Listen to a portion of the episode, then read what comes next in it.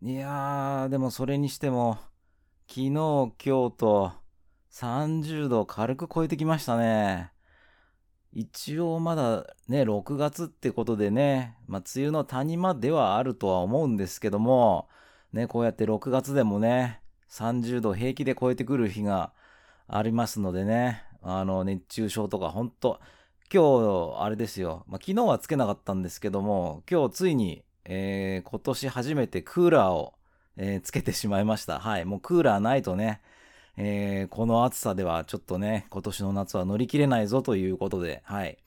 あの、クーラーね、多分、えー、今年つけるの初めてだよっていう方はですね、あの、あらかじめ試運転とかをね、しといた方がいいかもしれないですね。いきなりこうつけようとしてね、なんか変な音がするとか、ちょっと匂いがおかしいとかね、えー、そういうことがあってね、実は壊れてたなんてことになったらね、今年の夏、本当ね、今の日本はもうクーラーなしではね、夏乗り切れないですから、はい。壊れてたなんてことにならないようにね、はい。試運転もしてから、えー、クーラーをつけましょうということで、えー、どうもこんばんは、まるますでございます。まあ、このポッドキャストもですね、まあ一応節目のね、え、10回ということで、まあちょっとね、やってて一つ思ったことは、YouTube とかみたいにね、チャプターを設定できないんですよね、ポッドキャストって。だからこう、聞きたいところから、YouTube みたいに聞きたいところから再生するとかはできないので、えー、概要欄にね、まあ、今回話す内容みたいなのをね、ざーっと書いてるんですけども、ちょっと細かく書きすぎて、うん、ごちゃごちゃして見づらいかななんて、ちょっと個人的に思ってまして、うん、もうちょっとシンプルにしてみようかなということで、もうちょっと、うん、ざっくりした内容だけにまとめようということで、えー、今回からね、えー、見やすいように概要欄してみたんですけど、どうでしょうか？えー、そんなこんなでね、えいつものように前半は今週のゲームニュースについて触れて、で、後半は、え雑談と、え今プレイしてるゲームの話をしていきましょう。えさてさて、今週一番にね、話したい話題は、アーマードコア6ですね。8月に、えー、ね、最新作アーマードコア6のね、えー、発売が予定されてますけどね。これは前回のアーマードコア5だったかな？うん。5が出たのがもう11年前なので、そうですね。11年ぶりのナンバリングということで、はい。あ、えっ、ー、と、マルマスのですね、アーマードコアのプレイ遍歴はというと、えー、初代 PS のね、えー、初代アーマードコア、で、アーマードコア、プロジェクトファンタズマ、そしてマスターオブアリーナの、えー、いわゆる PS3 部作、そしてアーマードコア2、ここから PS2 ですね。アーマードコア2をやって、3も、3はちょっと、うん、抜いたんだったかな。3は触れてません。はい。で、なんかいろんなね、外伝とか派生作品がいろいろあって、4で戻ってきて、まあ、4アンサーあたりでもう結構 AC 熱がピークに達した感じですね。そこから、うん、ちょっとアーマードコアはね、触れてないんですけれども、でもそうですね、自分だけのね、もうメカをカスタマイズできるね、ハイスピードアクションゲームということで、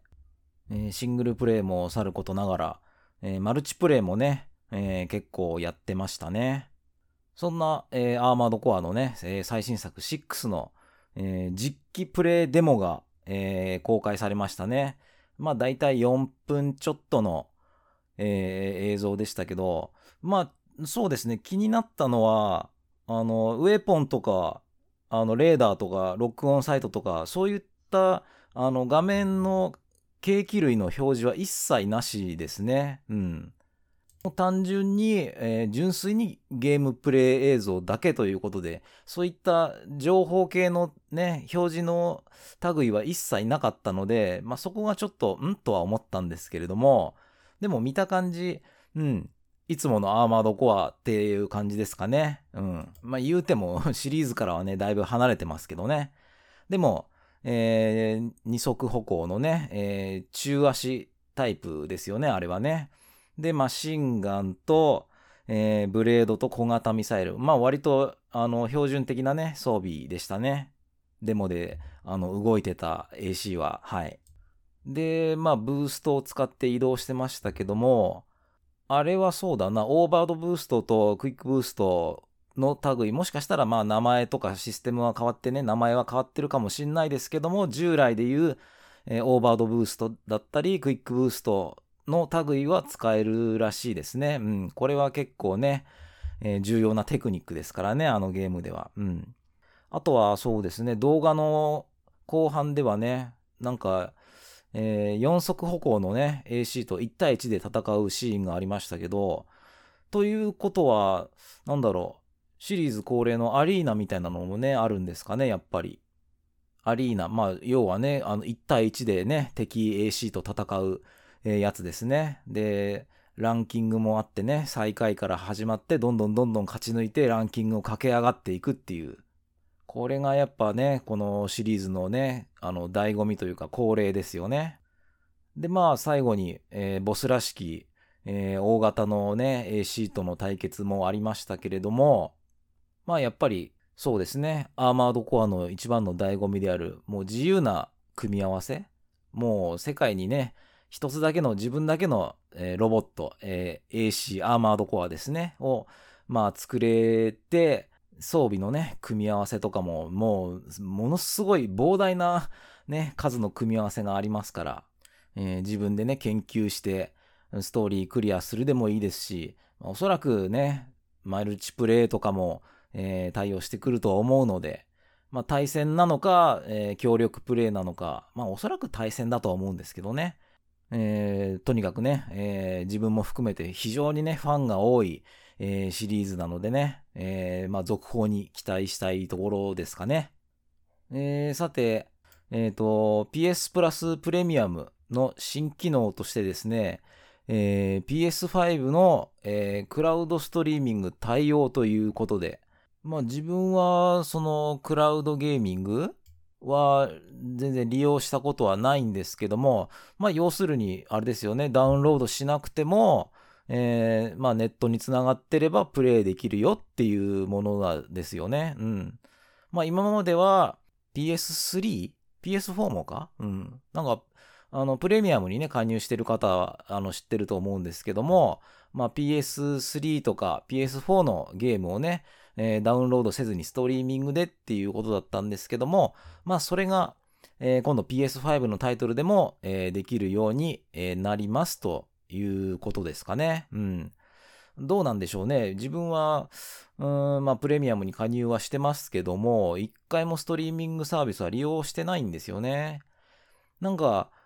待ち時間とかが表示されたりね、するみたいで、なんかすぐプレイできないことがあったらしいですけど、最近はそうでもないのかな？うん。なんか、ユーザーがね、結構集中してしまう時間帯とかは、そうやって待たされる時間があるらしいんですけれども、まあそうですね、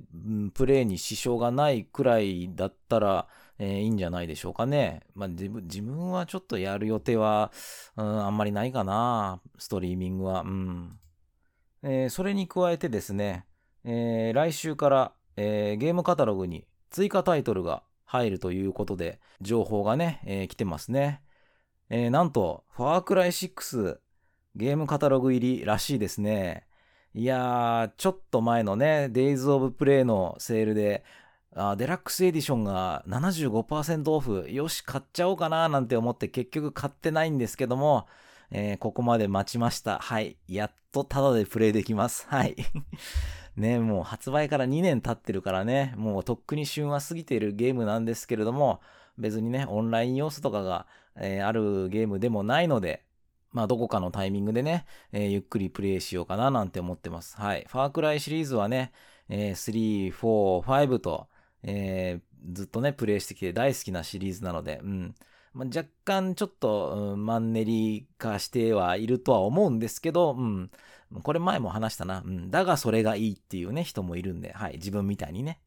えー、そしてですね、まあ他にもいろいろタイトルがあるんですけども、皆さん、ロンリーマウンテンダウンヒルというゲームをご存知でしょうか？これもですね、新たにゲームカタログに追加されるらしくて、えっ、ー、と、インディーズゲームなんですけども、えー、自転車で、あの、山の上からですね、こう、高速で、えー、下っていくゲームなんですよ。これはですね、結構面白いゲームでね、自分結構好きでね、やってたんですよ。はい。まあ今はやってませんけども、あの、ツイッチのゲーム実況なんかもね、多分一番最後にやったゲームがこのロンリーマウンテンダウンヒルじゃないですかね。デイリーミッションをね、いろいろ、えー、こなしたりね、えー、新しいね、コースを開放するために、えー、タイムアタックに挑戦したりとか、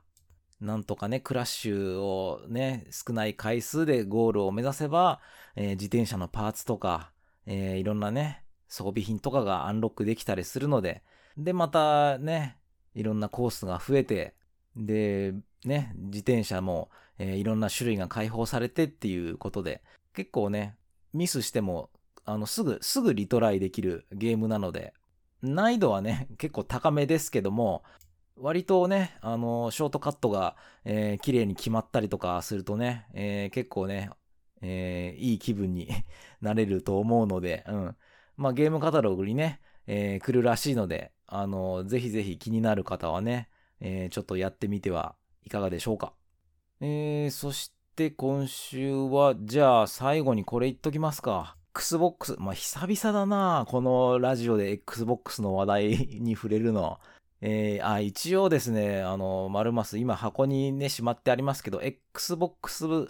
も持っております。はい。シリーズ S ですけどね。はい。えー、そのシリーズ S にですね、えー、新しいモデルが登場ということで、えー、Xbox シリーズ S のカーボンブラック仕様がですね、えー、発売になります。えー、発売日は9月8日ですね。もう思いっきりね、スターフィールドに合わせて、えー、発売してきますね、これ。えー、価格は44,578円と。えー、従来のね、えー、白い Xbox シリーズ S よりも約6000円も高いということで、あれただの色違いじゃないんだということで。そうなんです。色が違うだけじゃないんです。色が違うだけだったら6000円も値段変わりません。えっ、ー、と、具体的に何が変わったかというと、えー、ストレージ容量。これが、えー、従来のね、512GB から、えー、1TB に、パワーアップしております。まあ、なので、まあ、ストレージ容量が、倍になっただけですね。色が白から黒に変わった以外では。うん。まあ、Xbox シリーズ S のね、もう唯一とも言える欠点がこのストレージ容量だったんですよね。512GB しかないと。しかもですね、えー、これまあね、持ってるからわかるんですけども、512GB 中、えー、システムで、いくつだったかなまあ、100ちょっと使ってるんですよ。なので、実質、えー、使える容量としてはだいたい360ぐらいだったかな。なので、まあ、重めのゲームをね、もうそれこそ3本ぐらいインストールしてしまうと、もうあっという間に、もう SSD がカツカツになってしまいます。かといって、追加ストレージのカードを高うあ買うのは高すぎる。あのね、めっちゃ高いんですよ。Xbox シリーズ S。まあ X でも使いますけども、Xbox の拡張 SSD カートリッジって1個ね3万円ぐらいするんですよ。シリーズ S の本体もう1本買えちゃうんじゃないかっていうぐらい、もうとにかく高いんですよね。なので、まあね、新しいブラックの、えー、シリーズ S はですね、えー、上位モデル Xbox シリーズ X とね、えー、ストレージ容量が1テラということで並びました。まあ、なので、えー、もちろんね、あの、シリーズ X とは違ってね、4K 映像のね、出力とかはできませんけども、えっ、ー、と、フル HD はもちろんですね、えー、WQHD まで対応してるので、まあ、自分もそうなんですけども、まあ、別にゲームに 4K 映像は求めてないよと。もうフル HD クラスでも十分、もうよくて WQHD レベルで満足しますっていう人はですね、もうこのね、ストレージがパワーアップした Xbox シリーズ S ブラックは、えー、いい選択かと思いますよ。とはいえ、とはいえですね、やっぱり、まあ、Xbox のね、日本国内の、えー、売り上げとかね、そういうユーザーの状況とか見ると、うん、やはりまあ、PS と比べると、まあね、かなりマニアックなゲーム機ですので、何かこうね、マイクロソフト独占のタイトルに魅力があるとか、どうしてもスターフィールドがやりたいんだとか、そういう理由がない限りではですね、なかなか、うん、買う人は少ないんじゃないかなと思いますね。うん、自分も、そうですね、ゲームパスは、えー、買って半年ぐらいはね、加入してたんですけれども、結局 PS5 のゲームカタログと、うん、だいぶ重複するね、タイトルも多いということで、えー、解約してしまいました。で、えー、スターフィールドが出たら、まあ、スターフィールド専用機として、シリーズ S を遊べばいいかなぐらいで、なんて、思っております。はい。じゃあですね、そのスターフィールド、えー、今週ね、詳しい情報が出てきましたね。もうね、Xbox の、えー、今後のね、えー、命運を握っていると言っても過言ではない、えー、ビッグタイトルですね。えー、宇宙を舞台にしたオープンワールドということで、あの、同じね、えー、インディーズゲームで、まあ、デイズ・オブ・プレイのおすすめでも紹介したノーマンズ・スカイ。あれに、まあ、ちょっと通ずるところはね、あの、もしかしたらあるかもしれないんですけども、そこはやっぱりね、天下のベセスダが、えー、作るね、渾身の、えー、オープンワールドなので、もう規模というかね、作り込みのレベルがやっぱ違いますよね。まあ、あのー、そうですね、宇宙船をカスタマイズしたりとか、未知のね、えー、鉱物とか植物とかを、えー、採取したりとか、そういう、なんだろう、ノーマンズスカイでも、えー、できることは、まあ当然として、やっぱ戦闘がものすごいスピーディーですよね。本当に、それこそね、COD とか、そういう FPS ゲームさながらのスピード感ですよね。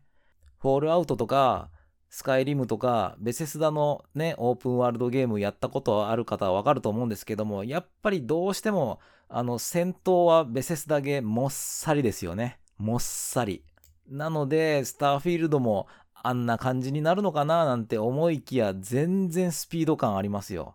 まあ、今回ね、バトルのシステムに関してはね、もうかなり力を入れたらしいので、本当にベセスダのゲームかっていうくらいね、びっくりするぐらい、あの、戦闘がスピーディーで、ちょっと、なんか、うん、ついていけるかどうか心配になるぐらい、めちゃめちゃ FPS ゲームっぽい感じなので、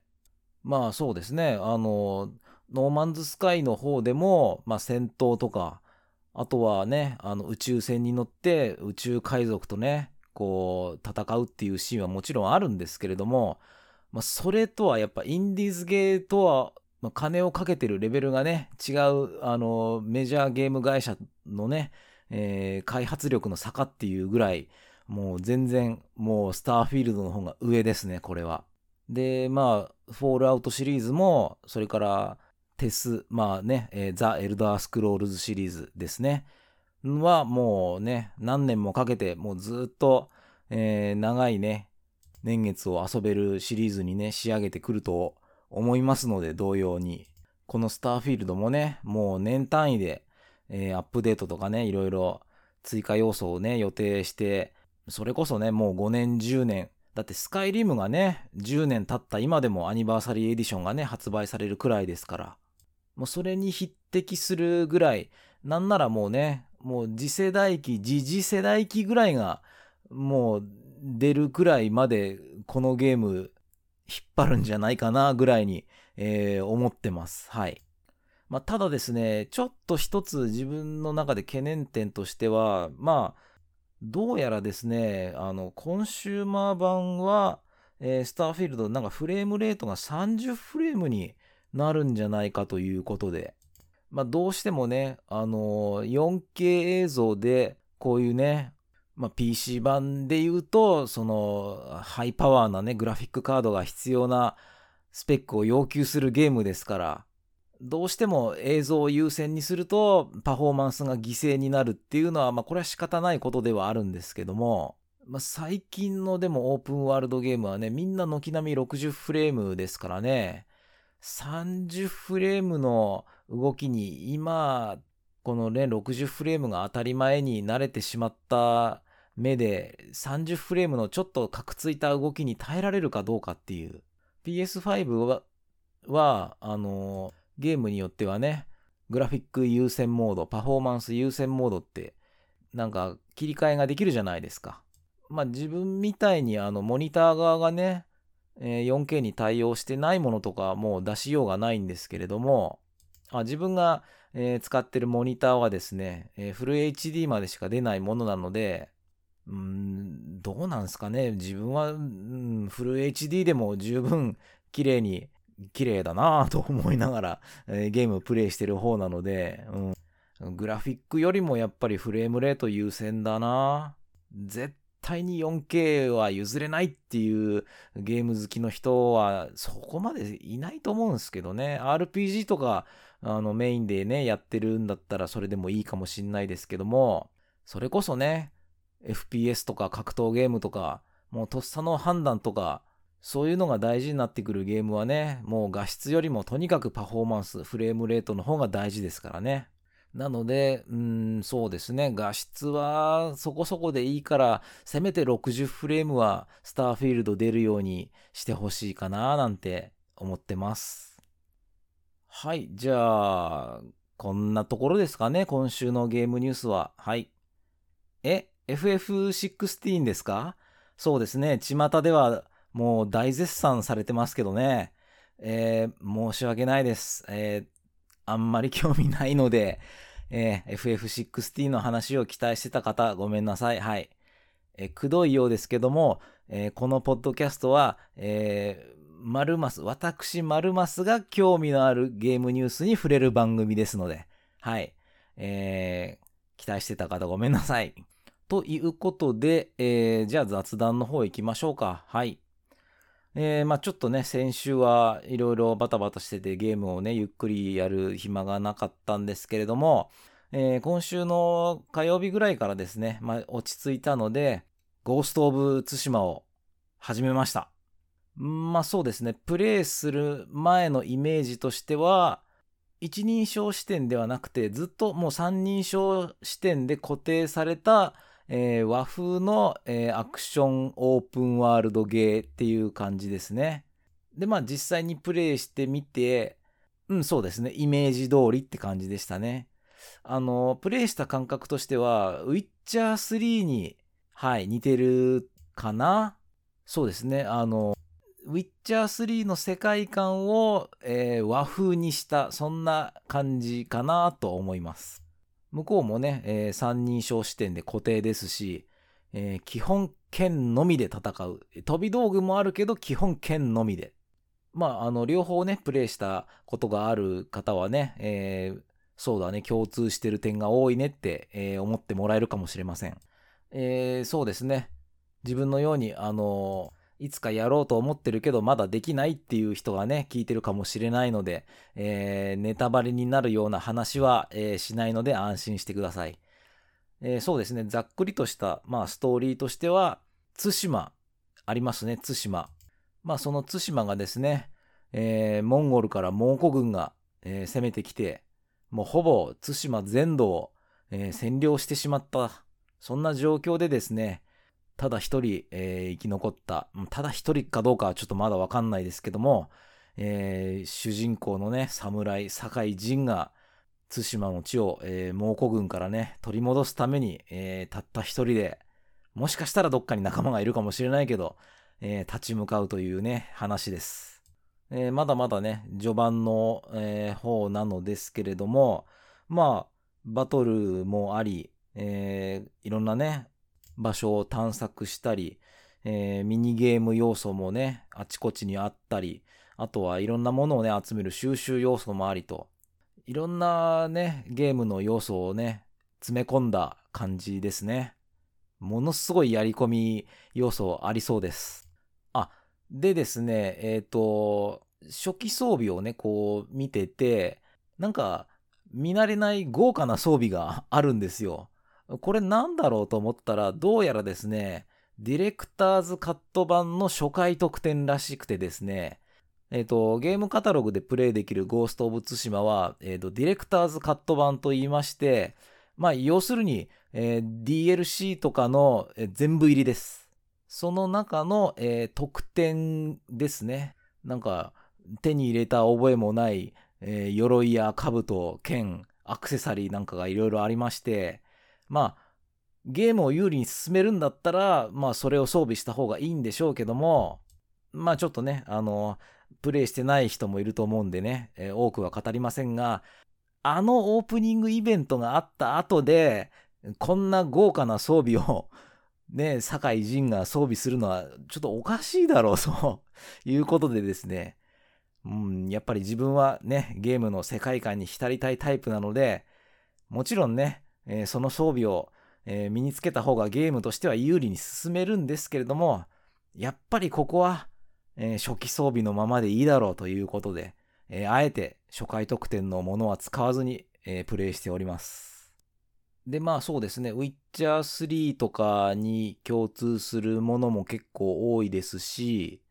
あとはそうですね、敵の拠点をね、えー、攻め落としてそこの拠点を使えるようにしてみたいなねシステム。これファークライとかにもね、えー、共通してるシステムですよね。あとはそうですね岩から岩へ飛び移ったり崖をねわずかなねあの岩の出っ張りとかを掴んで、えー、木へ飛び移ったりとか。なんかアンチャーテッドの主人公のネイトさながらのアクションをねあの随所で境井が見せるので、この辺もアンチャーテッドやったことある人はね、なんか、あれ何のゲームだっけこれ？みたいな。そんなシーンもね、出てきますね。まあでもね、戦ってばかり以外でもね、なくて、えー、綺麗なね、景色を見つけたらね、そこで、えー、俳句、短歌だったかな？うん。歌をね、読み上げたり、あとは、えっ、ー、と、人、隠し湯ですね。そうやってね、温泉を見つけたり、あとはね、えー、神社が、えー、各地にありますので、え、お参りしてね、いろいろゲットしたりと、ストーリーをね、進めていくもよし、えー、サブクエストでね、寄り道をバンバンするもよし、でそういった戦闘以外でそういういろんな探索を進めるもよし、収集できるね、えー、ものもね、いっぱいありますから、もうそれをひたすらね、えー、集めていくのもいいですし、本当もうね、ゴースト・オブ・ツシマに限らずですけども、オープンワールドはね、もうやれることいっぱいで何からやろうっていう、この辺はね、あの、プレイヤーの人によって千差万別ですよね。もうとにかくガンガンね、ストーリーモードを進める人もいるだろうし、えー、サブクエをね、一通りこなしてからじっくりメインをっていう人もいるでしょうし。あとはそうですね、やっぱりね、対馬が舞台ということで、こう、対馬の地が綺麗ですね。ゲームスタートして、まあ近くにね、あの、黄金寺？黄金寺でいいのかな？うん。まあ、民がね、えー、集まってる拠点みたいなのがあるんですけども、そこに行く途中にね、イチョウのね、道があるんですよ。まあ、そのね、イチョウの並木がね、ものすごく綺麗で、それ以外にもね、もうあちこちに、あの、竹やぶがあったりね、えー、すすきがいっぱいある草原みたいなところとかね。このゲームはですね、フォトモードがあって、あのー、そのモードでね、いろいろ撮影ができるんですけど、まあ、確かにこれはいろんなところをちょっと撮りたくなるかなっていう感じですかね。えー、まだまだね、ストーリーの方も序盤ですし、えー、物資もね、少ないので、まだまだね、武具とかも全然鍛えてませんし、あとはね、スキルポイント、いろんなイベントをこなすとね、スキルポイントが溜まってきますので、えー、そのスキルポイントを使ってね、何の能力を上げていくかっていうのもね、結構悩みどころですね。攻撃面に振るか、えー、防御面に振るか、刀だけじゃなくてね、えー、弓とか苦内とかね、そういう飛び道具もありますから、そういうものに振るかとかね。あとはまあ戦闘とね、えー、関係ない、えー、能力に、えー、いろいろね、振ることもできるんですよ。そういうなんか、持ってるとすごい役に立つわけじゃないんだけど、これ取っとくと後々便利そうかなっていうスキルとかもあるんで、まあこうやってね、えー、スキルポイントをね、何に優先して振るかっていうのも、やっぱこれもプレイスタイルでね、人それぞれ、えー、違うと思いますけどね。えー、まあそんなこんなでね、まだ何時間、5、6時間ぐらいしかね、まだプレイしてないんですけども、そうですね、結構時間かかると思うので、えー、しばらくですね、このラジオの、えー、雑談コーナーはですね、えー、当分の間もしかしたらゴースト・オブ・ツシマの、えー、話がね、え中心になるかもしれません。よっぽどのことがない限り、うん、そうですね、このままちょっとゴースト・オブ・ツシマクリアまで頑張りたいので、なかなかですね、あの、他のゲームをね、並行して進めるっていうことがね、ちょっとだんだん難しくなってきたんですよね。うん。年齢のせいもあんのかなそれこそね、30代、20代、30代の頃はね、えー、ゲーム2本、3本とか、全然同時並行でね、やりまくってたこともありましたけどね、もうだんだん、もうゲームは一つになってきましたね。はい。もう別のゲームになっちゃうと、もう 片方のゲームどこまで進捗したっけとか覚えてなかったりもするんですよね。ストーリー性のあるものだったらストーリーどこまでやったっけなとか。まあ、ものによっちゃね、振り返ることもできる、えー、ゲームもありますけども、まあ、ストーリー性のないゲームでもね、えー、操作方法とかちょっと忘れちゃったりとかね。